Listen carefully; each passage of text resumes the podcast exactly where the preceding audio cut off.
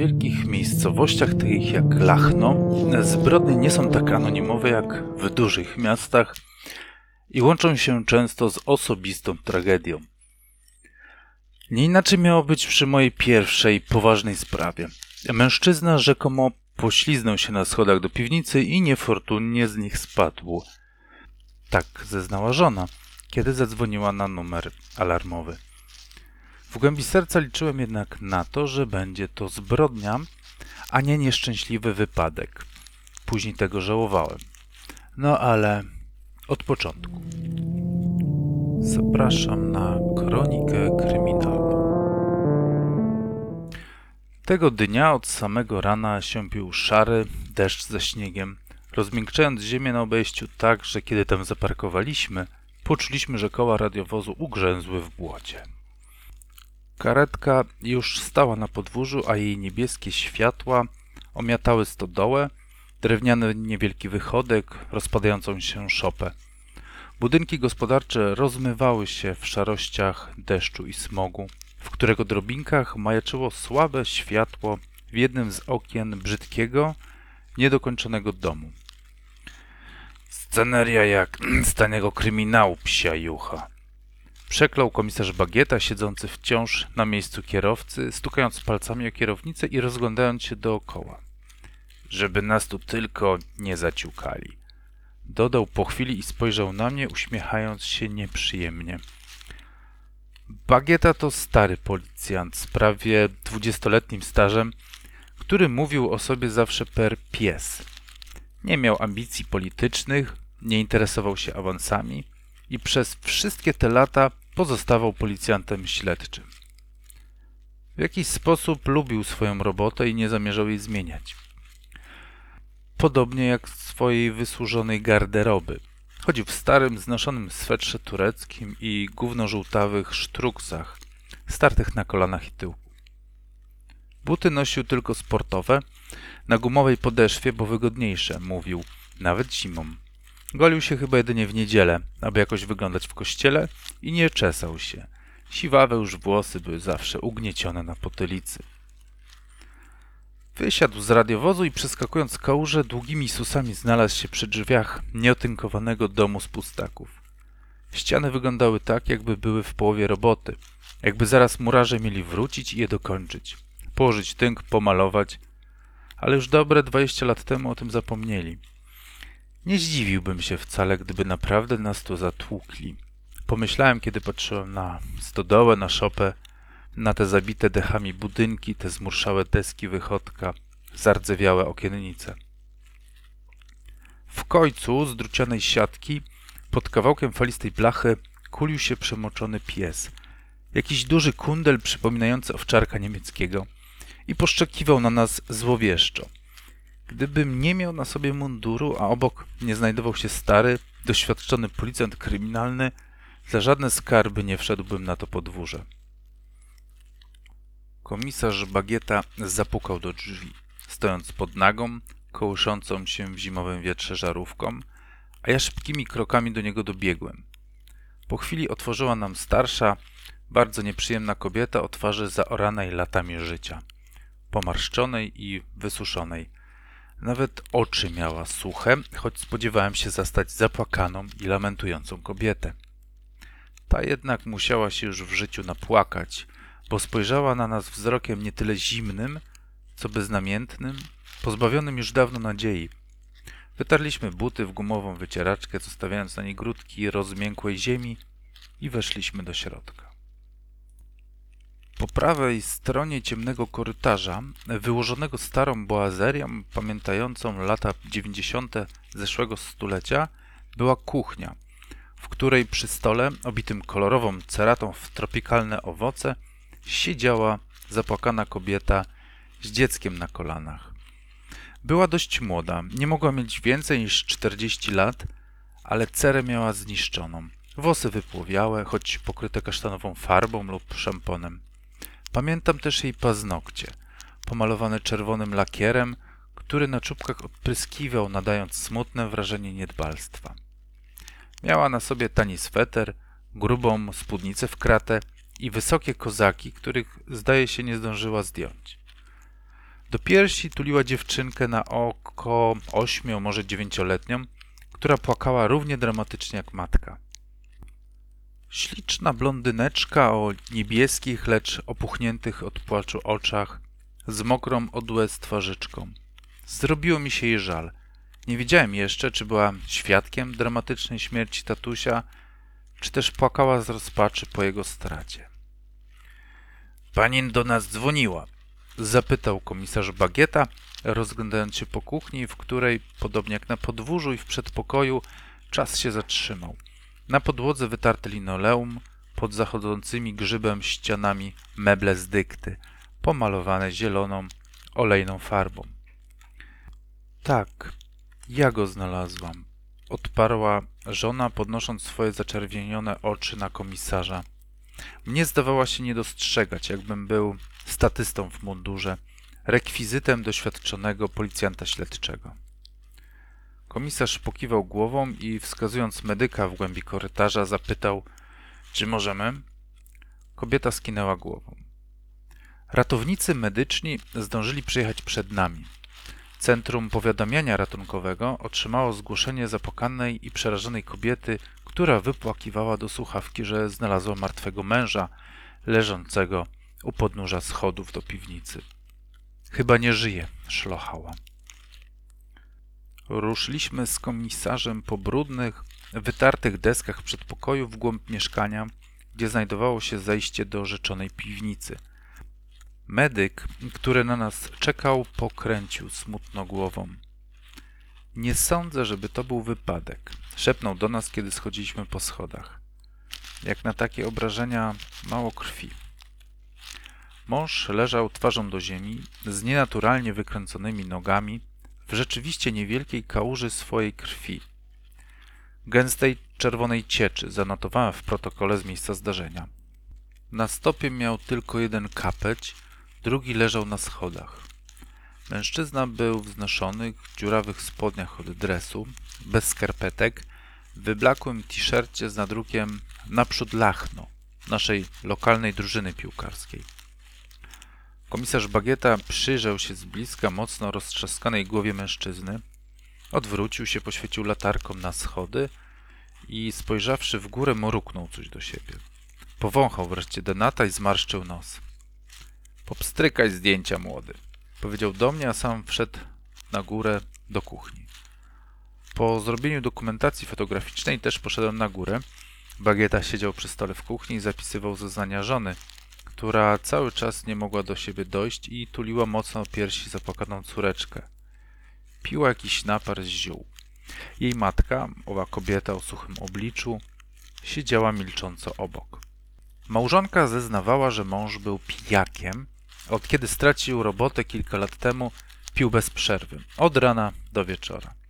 Pieniądze na alkohol miał z renty. Czasem udało mu się odebrać 500 plus od listonosza ale głównie pędził własny bimber. W piwnicy właśnie. Bagieta chciał dopytać o bimber, dlaczego nie zgłosiła na policję nielegalnego pędzenia alkoholu, ale Adamska, tak się kobieta po mężu nazywała, oburzyła się tą uwagą. To mój mąż, powiedziała przez zaciśnięte zęby, podnosząc na bagietę wściekły wzrok. A po chwili napiętej ciszy dodała, że zgłaszałam wielokrotnie awantury w domu. Zgłaszałem wam, że chleje i że jest agresywny, że bije mnie oraz moje dzieciaki, ale to mieliście w dupie. Komisarz odchrząknął zmieszany, pokiwał głową i zanotował coś w swoim notesie. Dobrze, rzekł. I pijany spadł ze schodów do piwnicy, tak? Pani Adamska zacisnęła zęby i jej usta zrobiły się wąskie jak tasiemka, a nos zmarszczył się wściekle. Przez chwilę milczała, trawiąc swoją złość, patrząc na oblicze policjanta reprezentującego system, który zostawił ją samą sobie. Jednak po chwili przytaknęła. Tak, odparła. Na dole w piwnicy pędził bimber. Ten, którego wam nie zgłosiłam. I kiedy tylko poczuł, że trzeźwieje, latał tam, żeby się znieczulić. Powtarzałam mu, żeby tyle nie chlał, ale on mnie nie słuchał. No i masz pan gwałtownych uciech i koniec gwałtowny. Szekspir, wtrąciłem nagle, sam tym zaskoczony. Bagieta i obie kobiety spojrzały na mnie jak na człowieka z księżyca. Nawet dziewczynka podniosła zapłakany wzrok. Wszyscy jakby pierwszy raz mnie widzieli. Statysta się odezwał. Opuściłem głowę i cofnąłem się o krok. Po chwili Adamska odwróciła wzrok na komisarza i kontynuowała zeznanie. Powiedziała, że mąż łaził do tej piwnicy w laczkach, a schody strome i śliskie. Nieraz mu powtarzała, żeby założył normalne buty, ale ten ją ignorował. No i ostatecznie to ona miała rację. Lazł tam gdzieś po pijaku, pośliznął się, uderzył głową w donicę i umarł na śmierć. Starsza kobieta kiwała milcząco głową.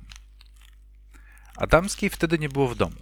Poszła na targ, który w Lachnie odbywa się jedynie w środy i w soboty, kiedy handlarze z pobliskich wsi do nas przyjeżdżają i sprzedają mięso, warzywa, owoce, kawę i herbatę, niemieckie proszki i płyny do prania, ale także ubrania, spodnie, koszule, t-shirty, garnitury na ślub i pogrzeby. Starszej pani też nie było w domu. Twierdziła, że poszła do kościoła, gdzie codziennie pomaga księdzu Benedyktowi w oporządzaniu. Wprawdzie w domu znajdowała się córeczka, która z powodu gorączki nie poszła dziś do szkoły, jednak w chwili tragedii spała. Tak twierdziła i babka, i matka. Obudziła się dopiero, kiedy Adamska wróciła z targu, zobaczyła martwego męża i narobiła krzyku. No dobrze, powiedział Bagieta, spoglądając w swój notatnik i westchnął. Wydaje mi się, że jak na razie wiemy prawie wszystko. Potrzebowałbym tylko jeszcze informacji, czy ktoś tu mieszka oprócz pani i pani męża. Adamska spojrzała najpierw na swoją matkę, a potem przyznała, że ma jeszcze dwóch synów. Starszy jest w szkole, młodszy chodzi jeszcze do przedszkola. I mieszka tu jeszcze brat męża, ale on, jak dodała natychmiast, pracuje. Jest stróżem w fabryce i nie było go w chwili tragedii. Komisarz pokiwał głową, spojrzał na notatki, a potem uśmiechnął się do pań. No dobrze, powiedział, chowając notes do kieszeni płaszcza i wstając z krzesła. To my już chyba wszystko wiemy. Dziękujemy bardzo.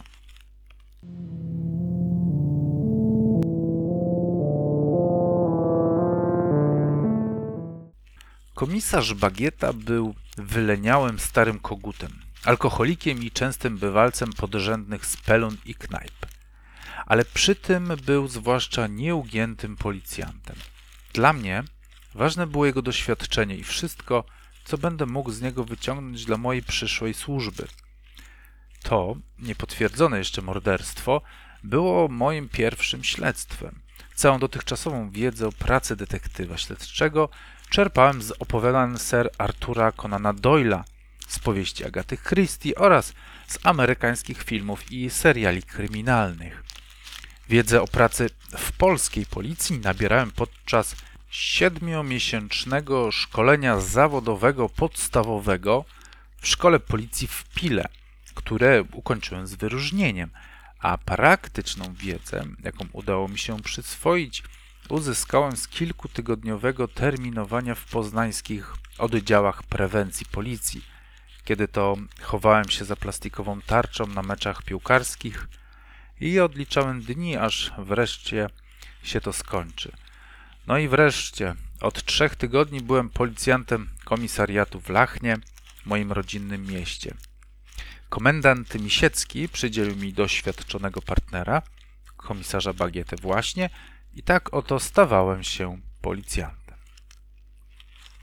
A Bagieta, o czym warto wspomnieć i o czym dowiedziałem się już w szkole, zanim trafiłem na mój komisariat, to policjant niezwykle utalentowany i nieugięty, który zamknął wielu przestępców i rozwiązał całą masę spraw. Jego psi nos zawsze łapał trop, a kiedy bagieta chwycił, nie puszczał. Rzadko się zdarzało, że pomylił się w wytypowaniu sprawcy. Czułem więc prawdziwą ekscytację, kiedy, jak tylko wyszliśmy z tego ponurego domu, jeszcze zanim wsiedliśmy do radiowozu, komisarz Bagieta zawyrokował. To nie był wypadek. Żona go zabiła.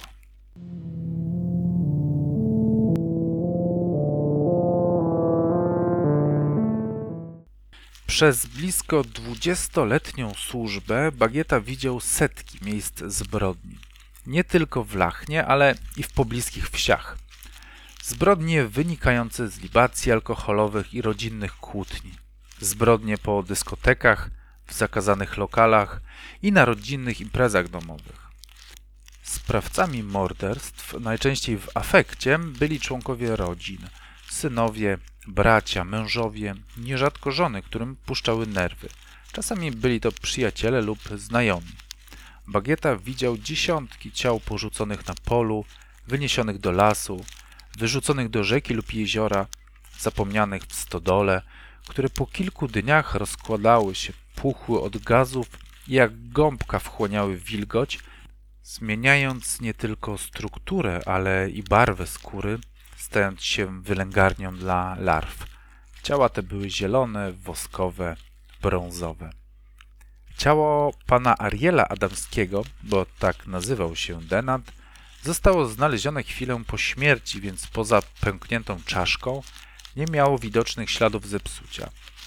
Zostało przetransportowane do kostnicy z Zakładu Medycyny Sądowej w Poznaniu, aby patolog dokładnie je zbadał i ustalił przyczynę zgonu, ze względu na poważne podejrzenie, że nie był to wypadek, ale umyślne zabójstwo. Denat wyglądał jakby spał. Jego skóra tylko trochę była bledsza od mojej. Jego zapach, choć wypełniony przeważająco bimbrem, też nie przypominał tego fetoru rozkładu, z jakim miałem się jeszcze spotkać w mojej praktyce. Ale w całej kostnicy unosił się bardzo charakterystyczny zapach, nieporównywalny z niczym innym. Zapach śmierci, wyjaśnił mi Bagieta.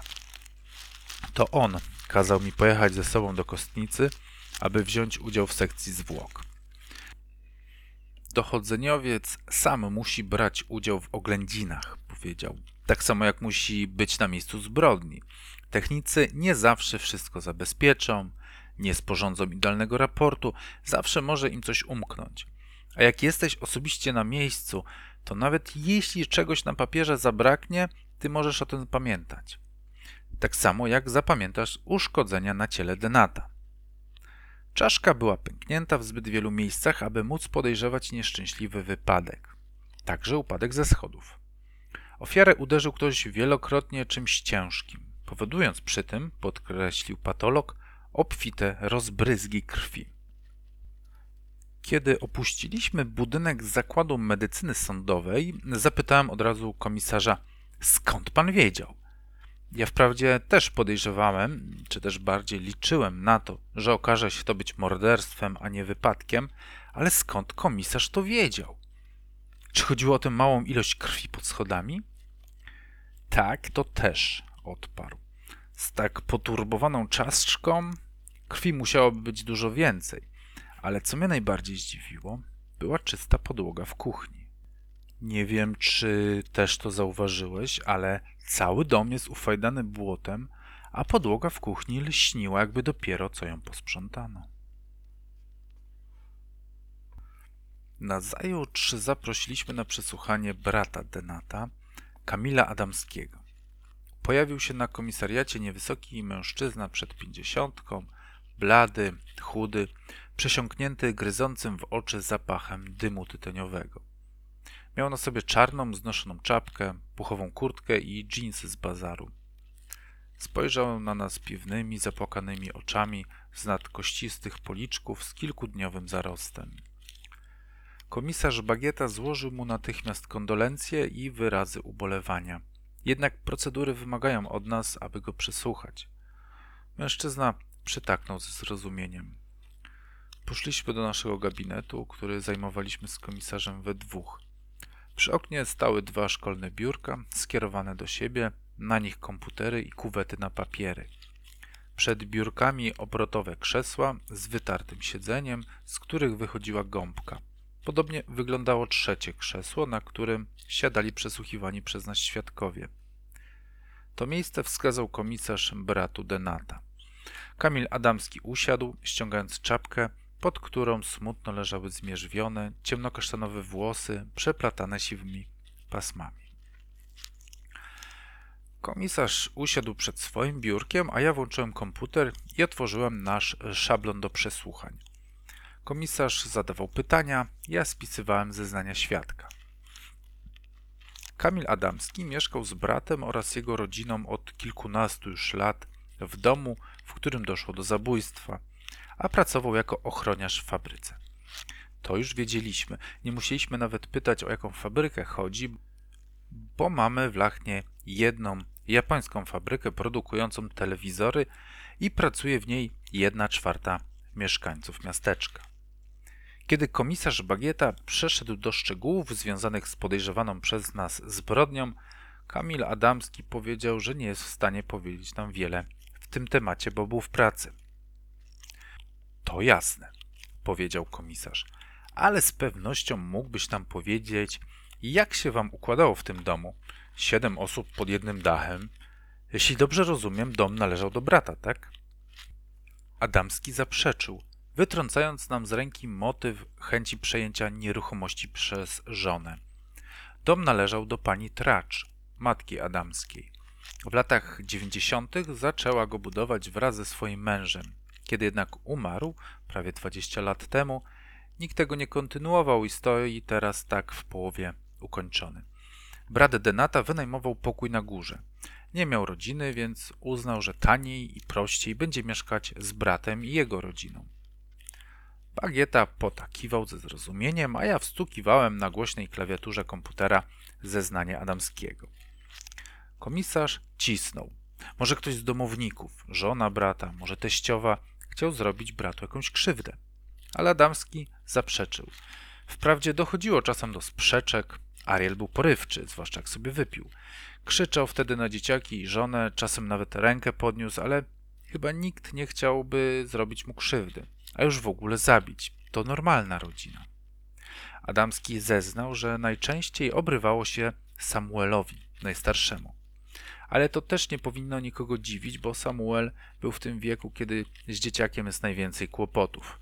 Papierosa czasem zapali, wypije piwo, jak każdy normalny nastolatek, a to złościło jego ojca. Ale, podkreślił stanowczo Adamski, Samuel nie byłby zdolny do morderstwa. To dobry chłopak. Jest wolontariuszem w schronisku dla zwierząt, całkiem dobrze się uczy. On by swojego ojca nie skrzywdził. Komisarz Bagieta pokiwał w zamyśleniu głową. Ja wbijałem na klawiaturze kolejne literki zeznania. A żona? zapytał komisarz. Czy ona mogła życzyć swojemu mężowi śmierci? Bił ją?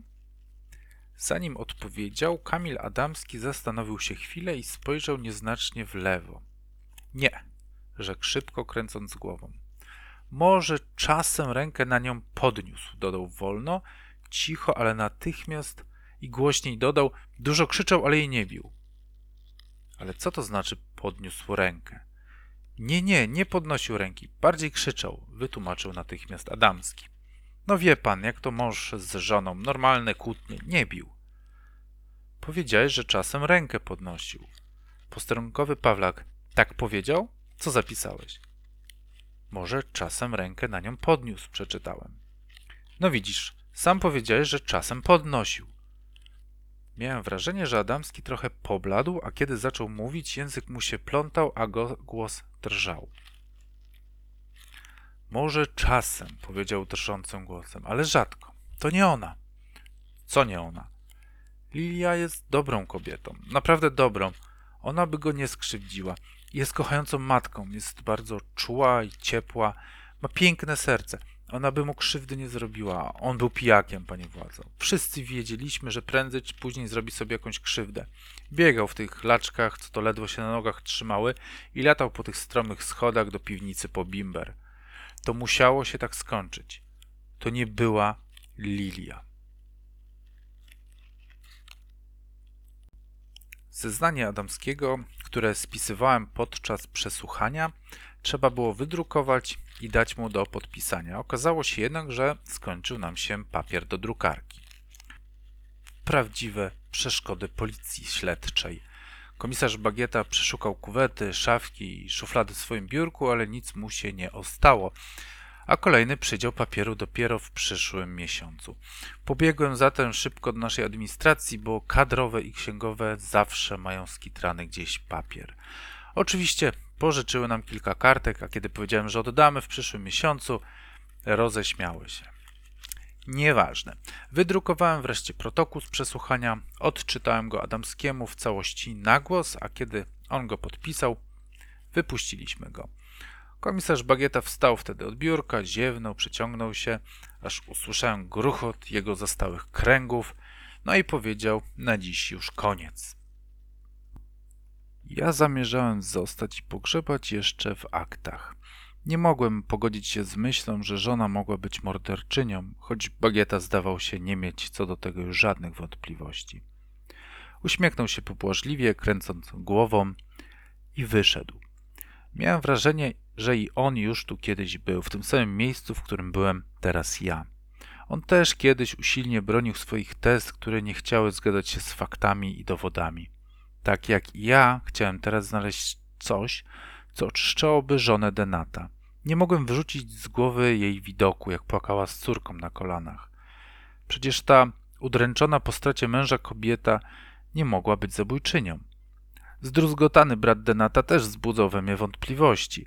Morderstwa nie mógł przecież dokonać ktoś bliski. Rodzina wydawała mi się być zżyta ze sobą. Nie wierzyłem wprawdzie w niefortunny wypadek, zwłaszcza po ekspertyzie biegłego patologa, ale równie ciężko było mi w to uwierzyć, że ktoś z rodziny mógł popełnić tę straszną zbrodnię. Włączyłem komputer, połączyłem się z intranetem i zacząłem szukać jakichś zgłoszeń o włamaniach w okolicy w ostatnim czasie, licząc na to, że wśród nich znajdę rozwiązanie. Czytałem swego czasu o włamywaczach, którzy w akcie desperacji zabijali świadków, właścicieli mieszkań. Jak się okazało, ten trop nie był mylny. W ostatnim miesiącu w okolicy przybyło włamań. Szukając potencjalnego zabójcy, natrafiłem na kartotekę mężczyzny, który mieszkał na tej samej ulicy co państwo adamscy i był wielokrotnym recydywistą. Penerski, bo tak się nazywał, odsiadywał kilka wyroków za włamania, a ostatnią odsiadkę zaliczył za pobicie ze skutkiem śmiertelnym. To nasz gość, pomyślałem. To on musiał popełnić tę zbrodnię. Następnego ranka, kiedy jechaliśmy do Adamskich z technikami kryminalistyki, podzieliłem się z komisarzem Bagietą tym, co odkryłem poprzedniego wieczora. Komisarz wysłuchał moich rewelacji z uwagą, jednak bez większego zainteresowania. Odniosłem wrażenie, jakby stary profesor wysłuchiwał pomysłów studenta pierwszego roku, kiwając z pobłażaniem głową, znając jednak już to wszystko i wiedząc, że to błędny kierunek. Zaparkowaliśmy przed domem na zmarzniętej teraz nieco ziemi, pełnej wyżłobień od kół i śladów przeróżnego obuwia, przypudrowanej bielą śniegu i poszliśmy do domu wraz z technikami. Otworzyła nam małżonka Denata, pani Lilia Adamska. Nie była już tak zapłakana jak tego dnia, kiedy znaleźliśmy jej martwego męża, ale wciąż widać było w jej oczach smutek, którego komisarz Bagieta nie chciał dostrzec. Zaskoczył ją nasz widok i nie rozumiała, co chcemy zrobić. Jak to spryskać podłogę w kuchni? Czym? Przecież tam dzieci jedzą. Komisarz Bagieta poprosił, aby zabrać dzieciaki z kuchni, bo widok, jakiego się tam spodziewamy, nie jest odpowiedni dla ich oczu. Teraz dostrzegłem przerażenie na twarzy matki. Ona też już wiedziała, co ujrzymy po spryskaniu kuchni luminolem. Spojrzała ze strachem na swoje dzieci i poprosiła Samuela o zabranie ich do pokoju. Nastolatek chciał oponować. W jego oczach też dostrzegłem strach. On już też wszystko wiedział. Patrzył na matkę, jakby miał ją zobaczyć po raz ostatni. Jej twarz jednak przybrała zawzięte oblicze i z naciskiem powtórzyła, żeby zabrał dzieciaki do pokoju.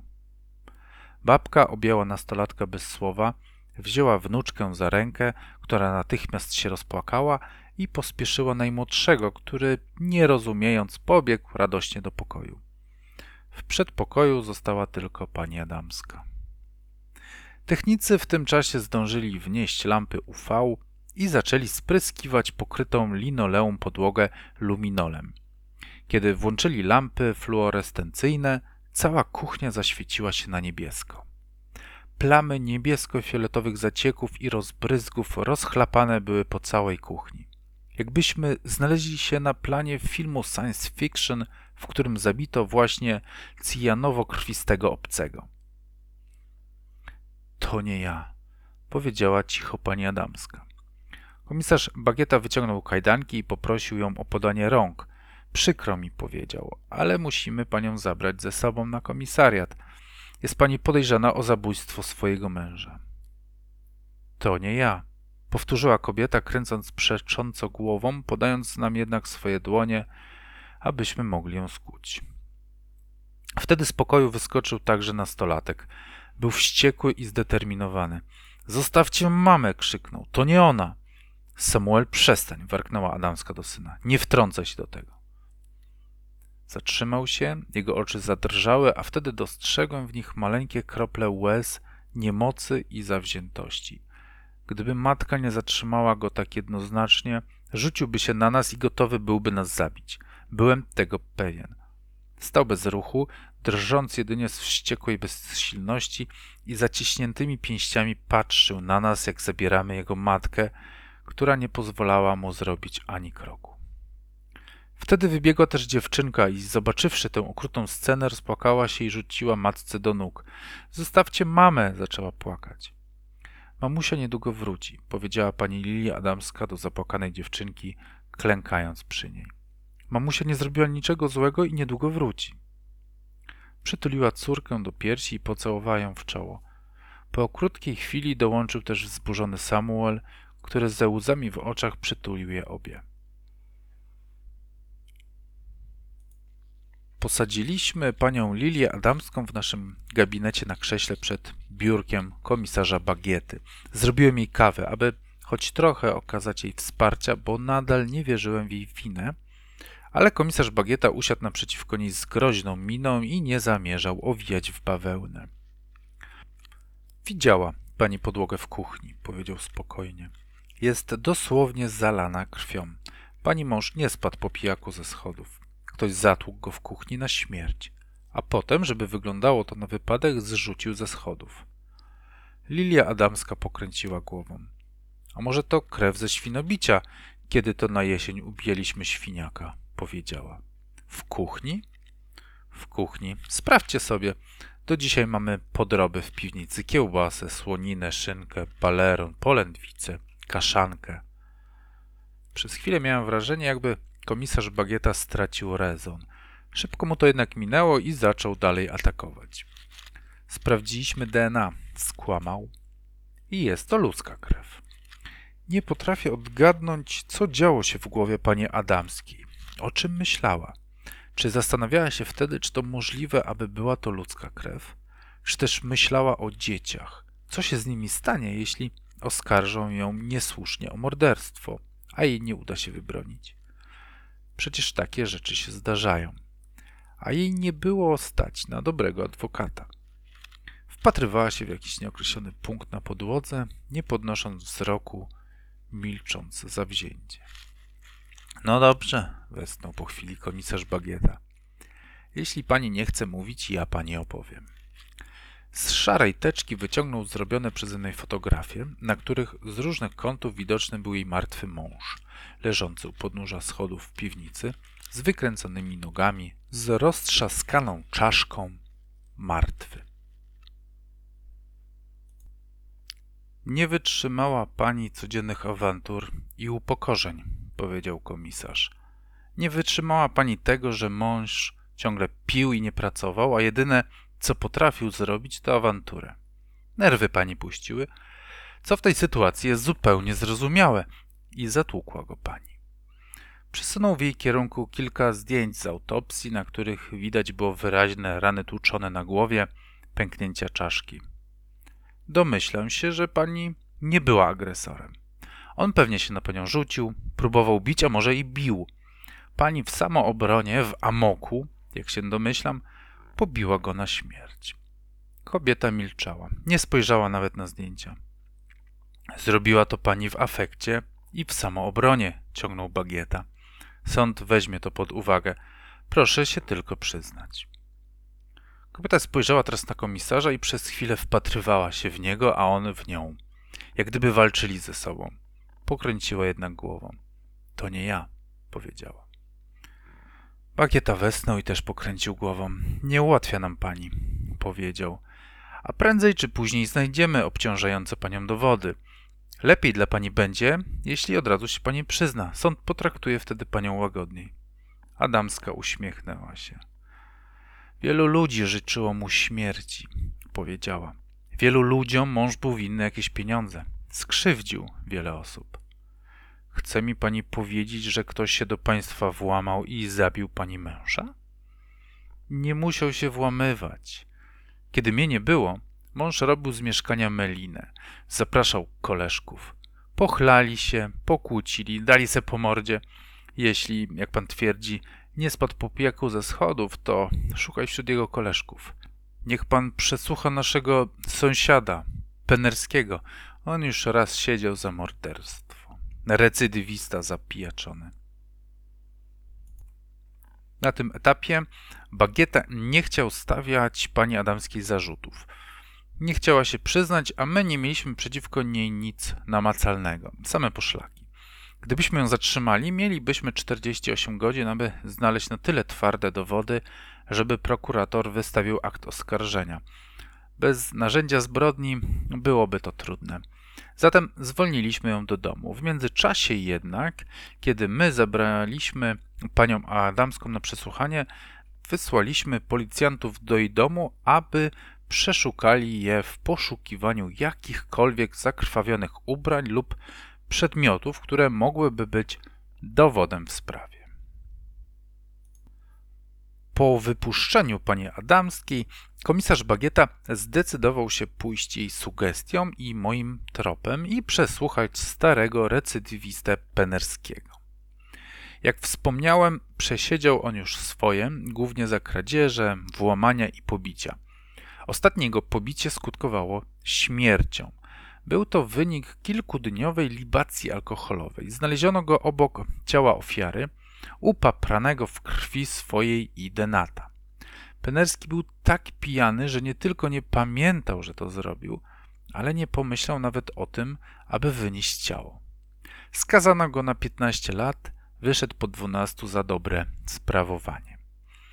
Mnie cieszyło, że komisarz Bagieta dopuszcza przynajmniej możliwość, że to nie żona zabiła męża. Kiedy się tym z nim podzieliłem, uśmiechnął się tylko. Nie, powiedział. Rozgrywam potencjalnie możliwe warianty, aby móc je wykluczyć. Gdyby sąsiad zabił Denata, nie pozorowałby samobójstwa.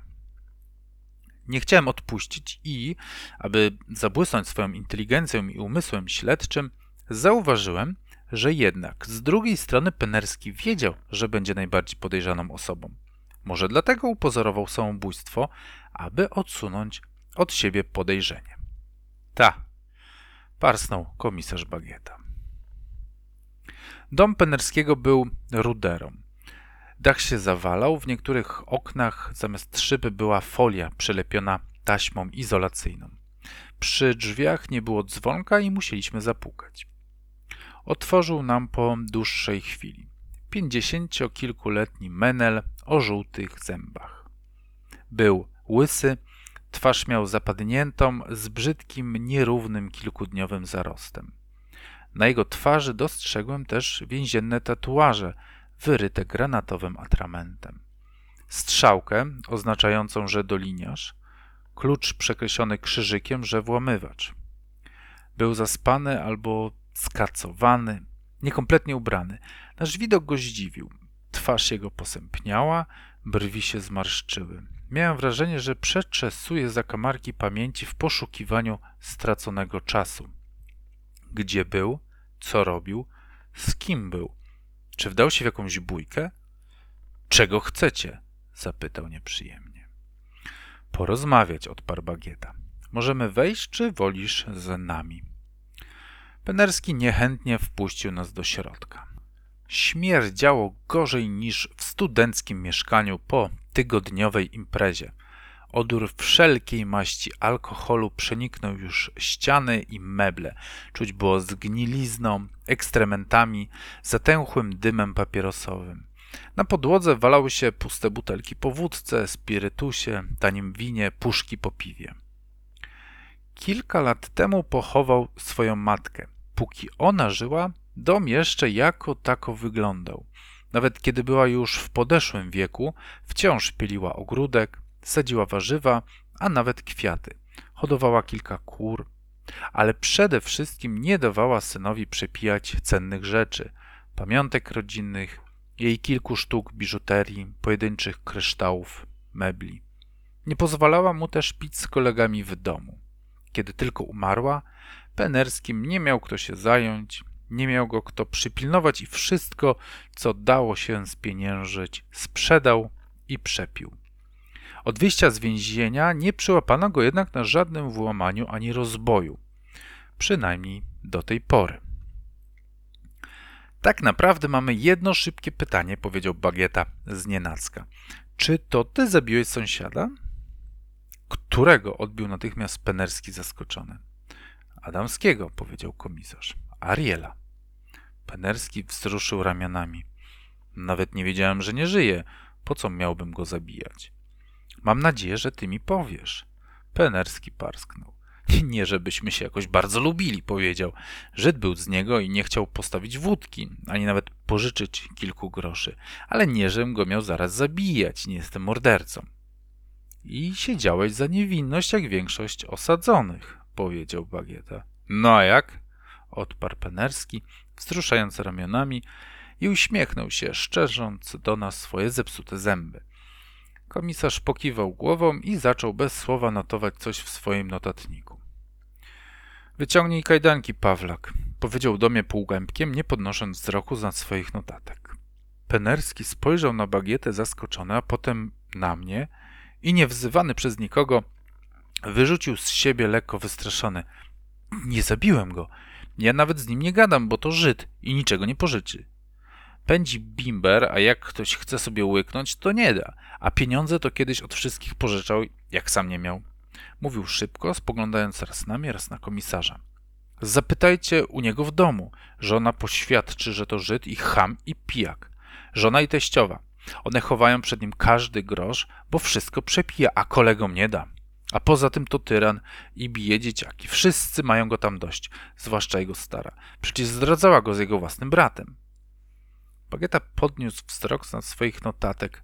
Która stara? zapytał. No, jego stara, odparł Penerski. Adamska, jego żona. Z bratem? zapytał komisarz, jakby nie rozumiał. Znaczy co? Kamil, ten co robi jako stróż nocny, chędożył mu żonę, powiedział Penerski. Arielowi znaczy się. Wszyscy to wiedzą, zapytaj pan kogo chcesz. Może Ariel ich przyłapał i go zabili, ja nie wiem. Zanim wróciliśmy do badania motywów w rodzinie, sprawdziliśmy jeszcze alibi Penerskiego. Miał najlepsze z możliwych. Tego dnia siedział u nas na dołku. Znaleziono go w pobliżu kiosku, do którego ktoś się włamał. Przesiedział kilkanaście godzin, zanim okazało się, na podstawie nagrania z kamer monitoringu, że to jakieś dzieciaki zrobiły sklep. Z jego słów wynikało, że Kamil Adamski, brat Ariela, miał motyw, aby zabić swojego brata. Nie wiem dlaczego, ale nadal nie potrafiłem uwierzyć w winę żony. Może dlatego, że była kobietą, a kobiety rzadziej popełniają zabójstwa? A może dlatego, że w moich oczach jawiła się jako ofiara swojego męża i nie chciałem dopuścić myśli, że on ją znowu ukaże, nawet po swojej śmierci. Mimo, że komisarz Bagieta nadal się upierał, że za morderstwem stoi żona, postanowił raz jeszcze przesłuchać brata Denata. Kamil Adamski przyszedł zdenerwowany i w drzwiach, bez żadnych konwencjonalnych uprzejmości, zapytał nas, czego od niego chcemy. On ma już dość, jeśli mamy przeciwko niemu jakieś dowody, to mamy go aresztować, a jeśli nie, to on przychodzi tu po raz ostatni. Komisarz zatem od razu wypalił, że wiemy, że on i Adamska ze sobą sypiają, ale nie zrobiło to na nim żadnego wrażenia. Powiedział, że to jego prywatna sprawa i nic nam do tego. To motyw, powiedział Bagieta. Adamski zastygł w drzwiach. Wyraźnie widziałem, jak zadrżał. Jaki motyw? Zapytał, jego blada twarz zdawała się być przeźroczysta. Kochasz swoją bratową, a on ją bił, prawda? Powiedział komisarz, bawiąc się zapalniczką, nie patrząc nawet na Adamskiego. Każdemu puściłyby nerwy.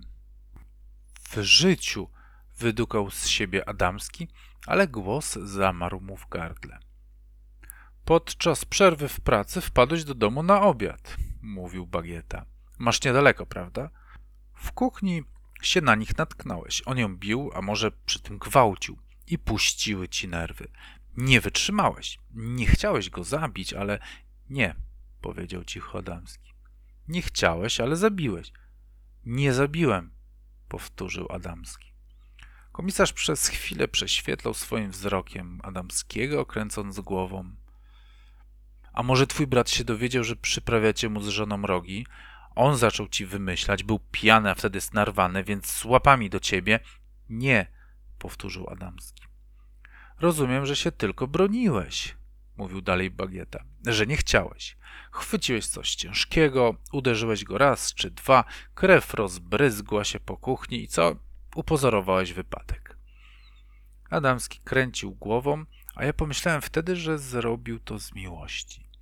Pozbył się brata, który krzywdził jego ukochaną i szczerze się wzruszyłem. Nie zabiłem brata, powtórzył jednak Adamski, przerywając swoim zachrypniętym głosem moje wzruszenie. Mówię prawdę. Możecie nawet podłączyć mnie do wariografu. Adamski nie chciał się przyznać. Jak zdartą płytę powtarzał, że nie było go, że nie kłócił się z bratem, że nic nie wie. Jakkolwiek komisarz nie próbował go podejść, otrzymywał tę samą odpowiedź. Później Adamski zaczął domagać się albo aresztowania, albo wypuszczenia go, bo spóźni się do pracy. Bagieta zrezygnował wreszcie z dalszego przesłuchiwania i wypuścił go. Będziemy chyba musieli przesłuchać małą, powiedział niechętnie. Nie lubię dzieciaków. Nic mądrego nie wnoszą i nie da się ich przycisnąć, bo zaraz płaczą. Ale jeśli była tego dnia na miejscu, na pewno coś słyszała. Postanowiliśmy przesłuchać ją w domu, żeby czułam się możliwie komfortowo. Kiedy przyjechaliśmy, bawiła się z babcią i braćmi. Pani Adamska nie była zachwycona naszym widokiem. Twierdziła, że wszystko już powiedziała i ma dość naszego nachodzenia. Kiedy jednak komisarz powiedział, że zatrzymaliśmy jej szwagra i ciążą na nim zarzuty o morderstwo, pobladła. Spojrzała z niepokojem na swoje dzieci. Nawet teściowa, zawsze obojętna i zimna, podniosła swój wzrok z cieniem zaciekawienia na komisarza, a jej źrenice rozwarły się nieco. Wujka nie było, wycedził przez zęby nastolatek Samuel. Rozumiem, że trudno w to uwierzyć, ale nie możecie przecież na pewno wiedzieć, że go nie było, skoro i was nie było w domu, zauważył Bagieta. Żona spojrzała w podłogę. Poza pani córką, dodał komisarz. Czy możemy ją przesłuchać? Kobieta spojrzała na nas błagalnie, a ja cieszyłem się, że jest ze mną bagieta, bo sam zrezygnowałbym z tego przesłuchania, nie wytrzymując jej smutnego spojrzenia. Czy to konieczne? zapytała. Bagieta stwierdził, że ona jedna była wtedy w domu i ona jedna mogła widzieć sprawcę. Tylko ona może oczyścić zarzutów szwagra. Elu, chodź do mamusi, kochanie. Porozmawiasz z panami, dobrze? Dziewczynka wyglądała na wystraszoną.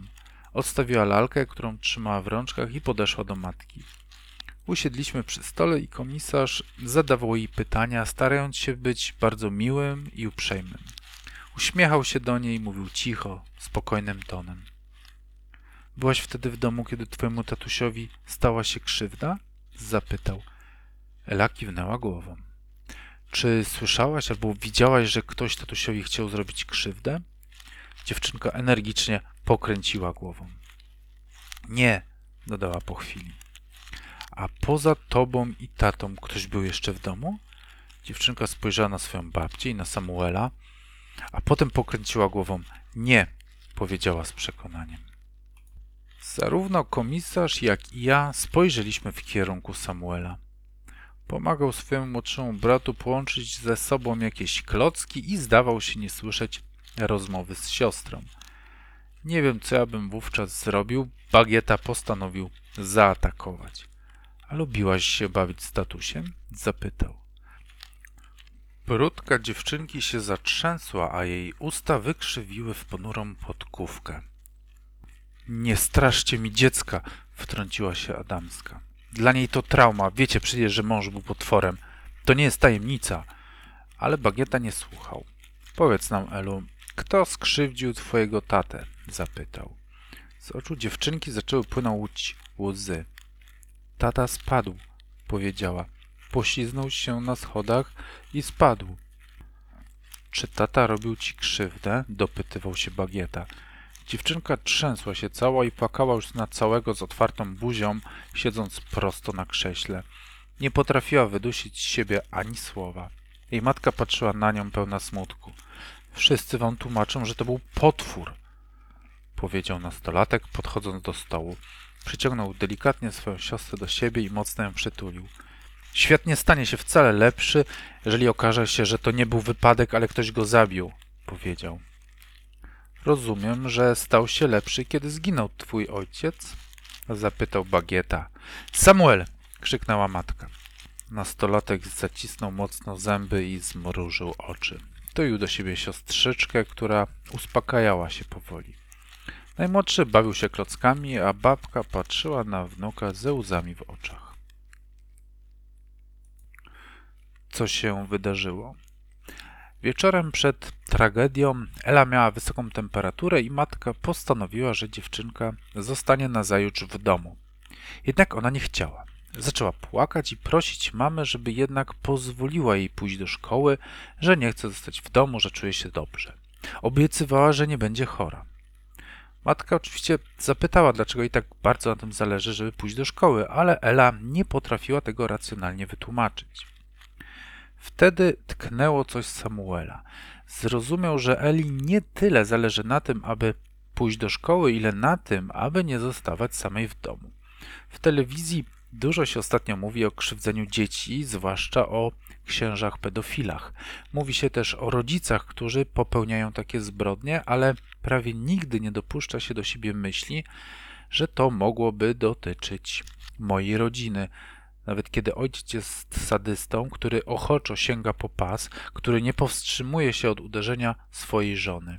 Nawet wtedy odrzuca się myśl, że on mógłby zgwałcić dziecko. A jednak Samuel obiecał Eli, że on też zostanie z nią w domu. Uspokoiło ją to. Nastolatek jeszcze spał, kiedy usłyszał jej krzyk. Przebudził się nagle i przez chwilę dochodził do siebie, siedząc osłupiały na łóżku. Raz jeszcze usłyszał krzyk siostry i wtedy się poderwał. Pobiegł do kuchni, a tam ujrzał swojego pijanego ojca, trzymającego skórzany pas w jednej ręce, ze ściągniętymi do kolan spodniami i jego przyrodzeniem w drugiej ręce. Ela siedziała na kuchennej podłodze i płakała.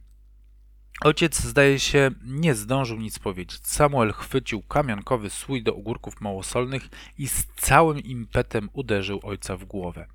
Ten padł, a krew rozbryzgła się po całej kuchni. Samuel w amoku usiadł okrakiem na ojcu i uderzył go jeszcze raz i jeszcze raz. Potem ukląkł przy siostrze, przytulił ją i rozpłakał się. Siedzieli tak wtuleni w siebie, aż nie pojawiła się matka. Potem przyszła babka z kościoła. Pani Adamska rozpłakała się i zaczęła lamentować. Chciała od razu dzwonić po policję. Babka ją jednak powstrzymała. Zamkną Samuela, powiedziała, kręcąc głową. Twój mąż był pijakiem i darmozjadem. Nie szkoda go. To był jej pomysł, aby upozorować wypadek i posprzątać w kuchni. Ona była, jeśli można tak powiedzieć, mózgiem operacji tuszowania zbrodni. I ona też wzięła to później wszystko na siebie, zarzekając się, że ani córka, ani wnuczka o tym nie wiedziały. Tak poszło na papier i tak zeznawała przed sądem. Choć pani Adamska matce zaprzeczała i przysięgała, że także brała udział w sprzątaniu krwi z kuchni. Moja córka albo ma urojenia, albo próbuje mnie nieudolnie bronić, proszę Wysokiego Sądu, mówiła stara na przesłuchaniu. Wszystko było moim pomysłem i poza mną nikt nie brał w tym udziału. Mówiła rzeczowo, swoim beznamiętnym głosem, patrząc sędziemu w oczy suchym wzrokiem, w którym teraz było dużo nadziei.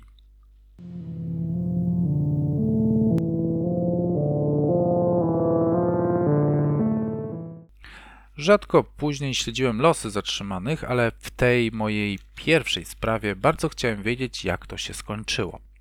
Sąd uznał, że babka mówi prawdę, odrzucając wszelkie zarzuty wobec matki Samuela oraz jego młodocianej siostry. Prokuratorski zarzut wobec babki o niezawiadomieniu o czynie zabronionym sąd też odrzucił, opierając się na trzecim paragrafie tego artykułu, mówiącym o tym, że karze nie podlega ten, kto zaniechał zawiadomienia z obawy przed odpowiedzialnością karną grożącą jego najbliższym. Wobec Samuela Adamskiego, faktycznego sprawcy zabójstwa, sąd też okazał się łaskawy. Nastolatek opowiedział o znęcaniu się ojca na całej rodzinie, o jego pijaństwie, o tym, że był matkę, jego młodsze rodzeństwo. Opowiadał, że za dzieciaka uciekał wielokrotnie ze strachu z domu, że spał na klatkach schodowych, w stodołach albo nawet w stogach siana pobliskich pól. Opowiedział ostatecznie też o tym, jak doszło do tego, że pierwszy i ostatni raz podniósł na ojca rękę. Sąd zasądził pięć lat więzienia w zawieszeniu na trzy lata, argumentując, że młodociany działał pod wpływem dużego wzburzenia. No i wcześniej nie był nigdy karany. Co się działo dalej, tego ja już nie wiem, nie śledziłem losów adamskich, choć przyznać trzeba, że od tej pory już nigdy nie zostaliśmy do nich wezwani na awanturę domową.